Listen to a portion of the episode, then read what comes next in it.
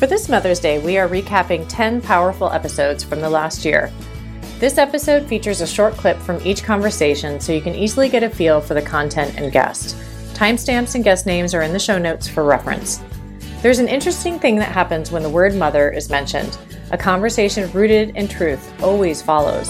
And for all of us, while she is our beginning, where we land is a journey uniquely our own. If you like what you hear, you can find the full episodes on byjennifergriffith.com podcasts. Enjoy the listen. Episode 10 is with Jeff Forney, a photographer, music lover, and high fashion model.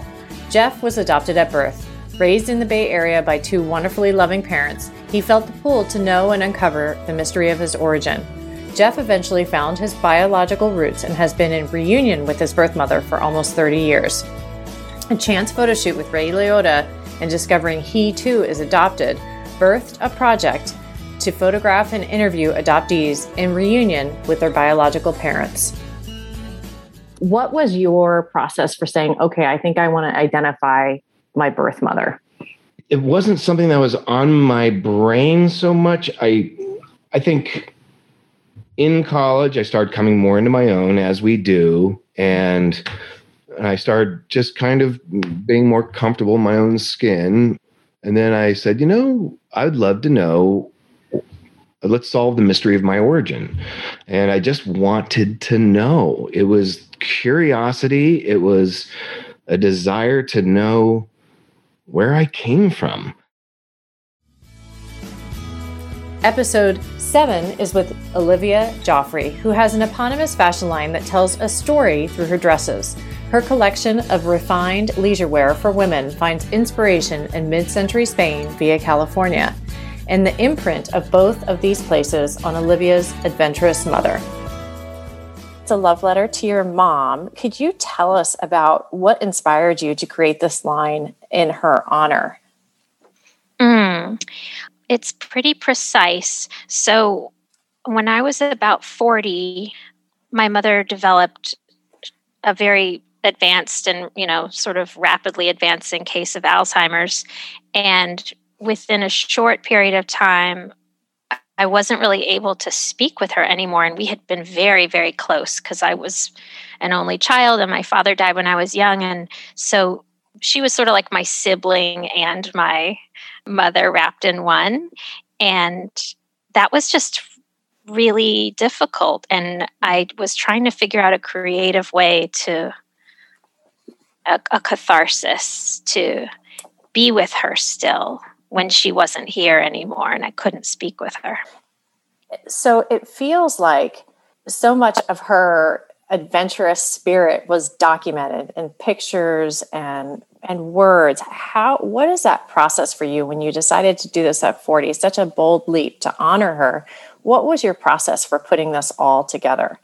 Grown up with these pictures and yeah. I was obsessive about looking at them. Like I would open up these albums and two hours would pass and I would be like sucked into this old world that she had lived before she was sort of a stay at home mom. yeah. um, I think I just was able because she told me all the stories sort of behind the pictures. So it wasn't too difficult to recall the the actual stories and just bring them to life. Mm. But she was sort of, it was good luck because there was inside that expat writers community in Nerja, there was a professional photographer. So, who happened to just take a lot of these gorgeous pictures. And then her best friend in New York during that whole period with the other writers um, in the early 50s, he was um, a photographer for the United Nations. So she was sort of in with these photographers who just happened to document this life. It was by circumstance rather than it was not designed. Episode 9 is with Sarai Obermeyer and her daughter Amy Kelly, mother and daughter celebrating the matriarch of their family's life. Amy Kelly is a licensed marriage and family therapist specializing in child, adolescent, and reunification therapy, Sarai Obermeyer was a deputy district attorney at Solano County District Attorney's Office. Sarai focused on preventing violence and stopping discrimination in order to better humanity. What was it like to have your mother's name was Vera? What was it like to have her as a mom? Like, what did you take from her experience and her essence? What I took from her was that she really paved her own path. Uh, what I mean by that was that you know in the 50s it was very traditional you know it, the society was telling women as a whole that no career and for example a good girl was a quiet girl mm-hmm. no voice no voice no voice and watching movies, it was really unfortunate. You know, women barely spoke, and they were there, you know, in subservient positions, and they were just sort of the side to the main character, the protagonist, that was inevitably male. And she did not follow that course. And she expected her daughters not to follow that course. Mm-hmm. And we were expected, all three children, to have careers, like I said, and all of us did. And she supported that emotionally and financially. So there was that encouragement. And I remember going to meetings with my mom when I was a child that were like women's rights meetings. And I'd sit there and it would be like, okay. And if there was any male bashing, she's like, we don't do that. And she would go, let's go. So there was an understanding that women should have the right and access to fulfill their potential, but that did not mean that one undermined the rights of men. You would want men and boys also to fulfill their potential. So that message was clear. Episode 11 is with Peter Mutabazi. Peter is an international advocate for vulnerable communities and children. He is the founder and creator of Now I Am Known, a keynote speaker, coordinator for Forever Family, and a senior advocate for World Vision. He believes every child and young person, especially the forgotten, neglected, or abused, deserves to be celebrated, seen, heard, and known. Peter is a single dad who has fostered 16 kids and adopted two so far. When he's not speaking or advocating for others, he enjoys running, skiing, and spending time with his kids and his puppy Simba. You had this traumatic home, but this pillar of strength in your mother, and you flee and you're homeless at 10 years old. Tell us how you got out of that because I'm so touched by the kindness of the people who helped you and guided you to boarding school. Can you take us through that journey? Yes, absolutely. So at age of four, I began to realize that not only were poor, you know, we couldn't afford a meal. You know, I grew up in a home where my mom, it's not like she could not tell us to hope, but it's hard when you cannot feed a child for a day to tell them they have a future. So in some way, she really helped us how to live day by day. Uh, at age of four, I also began to realize that my dad was the most abusive man. So for me, hope wasn't there in any shape form. But at the age of 10, I could not take, uh, I could not let my dad take my own life. So I ran away and became a street kid. I'd never been 20 miles away from my village and I went 500 miles away. And I ended up in Kampala and I had only one option. And that one option was to be a street kid. So I became a street kid because I had no, no any other way to survive. But also it was better to be abused by strangers than be abused by one person who should be my protector. So for me, you know, yes, the street life was miserable in every shape, but somehow there was safety to eat that my own father wasn't infecting or uh, really uh, abusing me in that sense. So I became a street kid who lived on the streets by stealing and, and living under the bridges had been there for about four years. And, and uh, for those four years, no one had ever asked me what my name was. You know, I was always treated though like I was a stray animal, like I, I didn't, like I wasn't a human being in some way. But this stranger, for the first time, he stopped and asked me, Hey, what's your name? By him asking me my name for those four years, it was really, it made me stop and think through like, wait, I have a name. Wait, someone wants to know my name. And in that way, uh, I got to tell him my name. And before I could steal from, from him food, he gave me something to eat. And he got to know me. And so he fed me for a year and a half. Uh, you know, every time he came to the city, he would always feed me. Of course, people like us who come from a difficult place, it's not easy to trust. So by him providing me one meal once or twice a month, really brought that little glimpse of trust and hope to a stranger who uh, didn't know where I came from, but somehow was intrigued to know who I was. And so finally, he offered me an opportunity to go to school. And, you know, and I went. It's not like I really wanted to be somebody, but for the very first time, I had been seen as a human being. I had been seen as someone who had a potential. The rest of the world saw me. I was, you know, I would never amount to anything. I was garbage. I was useless.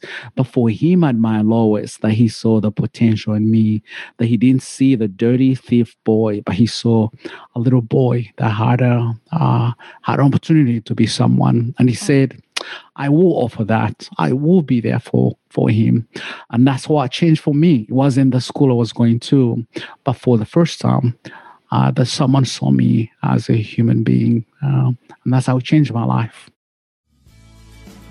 Amy Ferris is episode 13. This one of a kind author, screenwriter, editor, and playwright.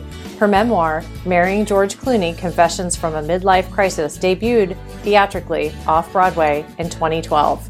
Ruth Pennebaker of the New York Times called her memoir poignant, freewheeling, cranky, and funny. Amy co edited, along with Hollye Dexter, the new anthology Dancing at the Shame Prom. Tell me about your mother and your relationship with her. I would love to begin there. My relationship with my mother my entire life, I actually thought my mother was the most powerful woman in the world. And then I realized that no, she was angry. Oh. And that was really profound realization for me. I mistook all of her anger for power. So she scared the shit out of me. Yeah. she was she was not a nurturer. You know and one thing i do want to say is that everybody always talks about having a really you know like bad relationship with their mothers or dysfunctional. What i realized jennifer at the end of my mother's life is that i had a very honest relationship with her. Mm. she was brutally honest and very unhappy and had like most mothers of my mother's generation were not living their life they were living someone else's dream Yeah. and i i said it in the book and i'll say it here i realized at the end of my mother's life that i had become the woman she wanted to be Yeah. that shifted everything for me it went from being so angry with her and so disappointed and resentful to really understanding that i got to choose a life Mhm. I got to choose this creative, wonderful, wacky life. And she did not. She did not want to be a mother. She did not want to be living out in Long Island. She did not, you know, she she became that woman out of necessity. Mhm. But who she really wanted to be was this artist. And my mother was gorgeous and she was sexy and she was funny. But my relationship with her was very combative. She was also very competitive. Hmm. And I think my dad loved me like crazy. So she and and I even say in my book, you know, she had this wonderful confessional moment with me. And she said, I wanted everyone to love me and no one to love you. Episode 8 is with Melanie Spring. As an international keynote speaker, brand storyteller, and public speaking trainer, Melanie took all of her corporate and personal branding experience and created a safe place for kick ass humans to write the talks they needed to write so they could share it with the world through her course, Speak with Confidence. Take us through how you came to own your story and what this process was like for you. Oh, how many different places could I start with? I know it's a big one. It's a big one. it is. Well, I think a lot of it comes down to I was always struggling to figure out who I was and why I was the way that I was. And I was always going to this thing and that thing and trying to figure out personal development on which part of me needed the most help. And it wasn't until my mom and I quit talking when I was in my early 30s and just stopped talking for two and a half years. Like there was a misunderstanding, a really horrible misunderstanding about something really simple that could have been a conversation, but it allowed us to take some time away from each other. Mm-hmm. And in that time, I found out that I was judging my mom for judging me when mm-hmm. what really happened was I was thinking, well, she won't like me to cut off my hair. She won't like me to wear these kinds of clothes. She won't like it if I got tattoos. She won't like it if I'm not the person that she wants me to be. I didn't talk to my father for five years. And sometimes that break can give you something like a, a, distance between whatever that conflict was. How did you, when you reunited with your mom, what did that look like? How did you kind of break down those barriers and those beliefs that she, you know, she wanted you to be a certain way? Well, it started with the fact that every time we would be together, something would get kind of swept out from under the rug. So my family has a really solid way of just instead of confronting something and apologizing and working through it, it's if we just put it under the rug, it can just stay there. And then later, you know, the wind blows and everything comes out and it's all thrown in your face. And so I had written her a letter actually on Mother's Day. She got it and called me and said, in the letter, it said, if you're interested in leaving the past in the past and moving from here forward, hmm. then we can have a relationship and that's what I want. If you can't, I'm not interested in that. And she called and said, I'm in. Oh. Which is like on Mother's Day of all days, she called and said that.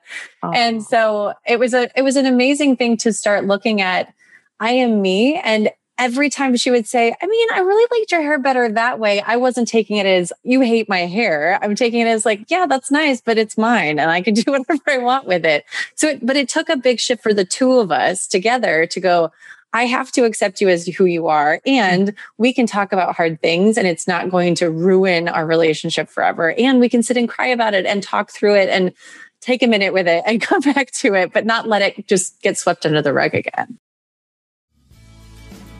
Next, Angie Kim, episode 12. Angie is the debut author of the international bestseller and Edgar winner Miracle Creek, named a Best Book of the Year by Time, The Washington Post, Kirkus, and The Today Show, among others. A Korean immigrant, former editor of the Harvard Law Review, and one of Variety Magazine's inaugural 10 storytellers to watch. Angie has written for Vogue, the New York Times Book Review, the Washington Post, Glamour, and numerous literary journals. Let's talk a little bit about that the myth of the good mother and how we want to shake that up.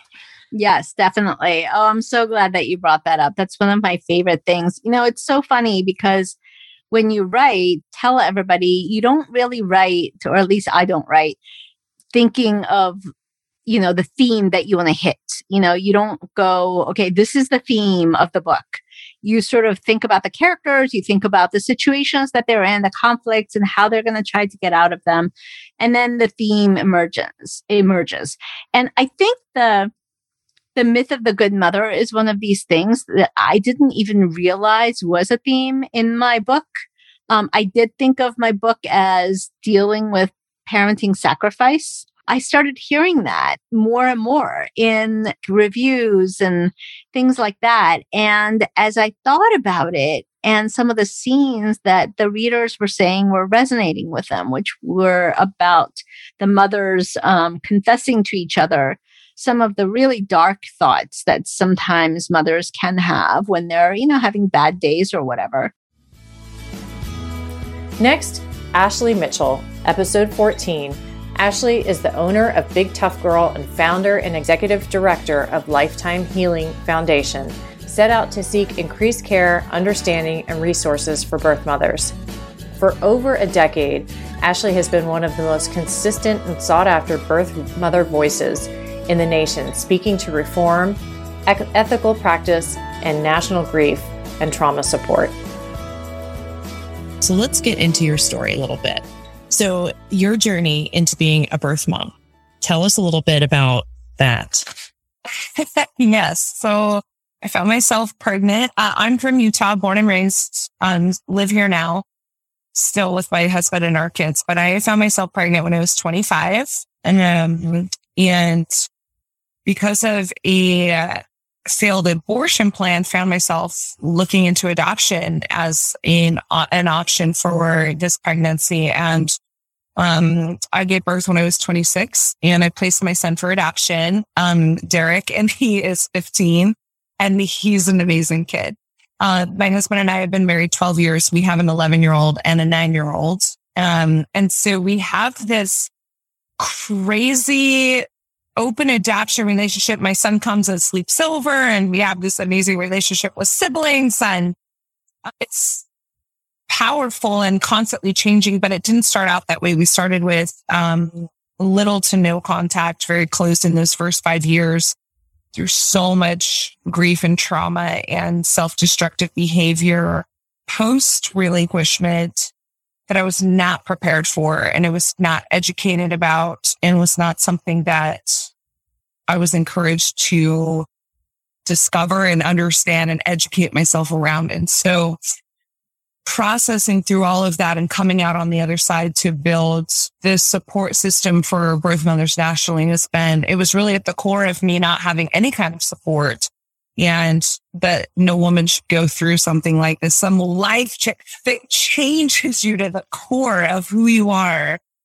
and then expect the women to just be up to their own devices to to fill in the gaps and to heal was just not, a, it just didn't sit well with us. And so we wanted to change that national standard for sure.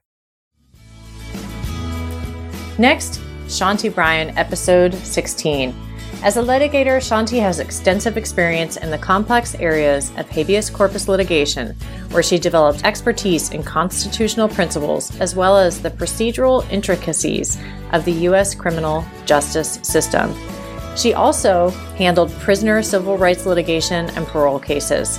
As an educator and consultant, Shanti continues to advocate for criminal justice reform and equity. I am an attorney and I and was currently a criminal defense attorney at that time. And so it's sort of like the world kind of turned on its head in one moment. And so the question was, how is this happening to me? Why and how? Like, it, there's a, I had a sense, an ignorant sense, I guess, that like this was supposed to happen to other people. So why and how was this happening to me and to us? And at the same time that that was happening, I was representing two young men and I was an appellate attorney and you'll find reading the book that our chances are crap, you know, on appeal, like you have no chance to win, essentially. But for some reason, these two men, I thought their stories involved such injustice. Um, Nick, one of them, was sentenced to 70 years in prison. He was the driver of the car, and the shooter was his passenger. And the shooter took a deal and was out of prison in 10 years and and the profound injustice of that was happening at the same time that uh, that Doug's case was happening. And so the the other question I sought to explore in the book is how is there not more outrage in the injustices that we are letting happen in our name right? A criminal yeah. case is called People versus Nick. It's my name that we are sending Nick away to prison for 77 years, like a young kid. Yeah. And so those were the questions that I, I, I was, I was looking to answer when I started writing the book. And that was, you know, 10 years ago. It was a long process and some answers I found and, and I guess some I didn't. And last but not least is Beth Broday, episode 17. Beth is an award winning executive producer with over 30 years of experience identifying, developing, and selling content that results in millions of dollars in sales and revenue. She has worked with some of the world's most famous musicians and has an A list client roster that will make you blink twice. This is so cool. I, I, you know, and then I'm looking around, and I'm thinking, wait a minute this isn't just shooting artists. This could be programming. Mm-hmm. Kids are gonna they're gonna love this. So I got involved with this director and met some people at the labels. And in 1983, I got a call from Warner Brothers Records asking me to go down to Florida to film a video. To actually, we shot it on film to film this 26 year old artist named Prince.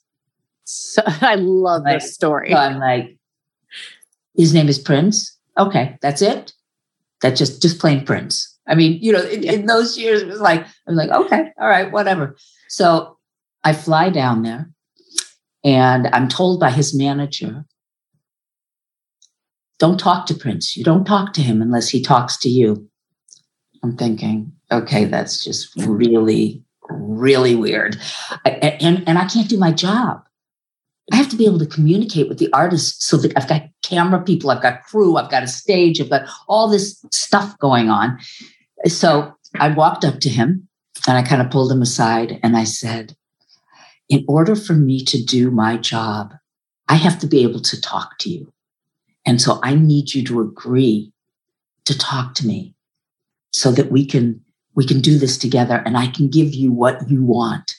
So he looked up at me and he came up to my my He's boots. tiny. Yes. Mm-hmm. and he and he looked he looked at me and he was like, "Okay." And that was how we were able to proceed. And we filmed a couple of videos down in Florida, uh, most notably Little Red Corvette. And I brought all the footage back to Los Angeles and we cut it together. And I brought it to the record company and they just flipped out because it was, you'd never seen an artist like that before. When he came out on the stage, and he like slid across the stage. I was Slithered. like, yeah, right. He's like, God. I was like, oh my God, this kid is just amazing. This is just incredible. So when I got home and we had cut everything together, everybody wanted to see Prince. Who's this kid? Who's this kid, Prince? And I had the VHS. I had it. Don't forget to listen to my latest episode with Steph Jagger, a seeker, explorer, and writer.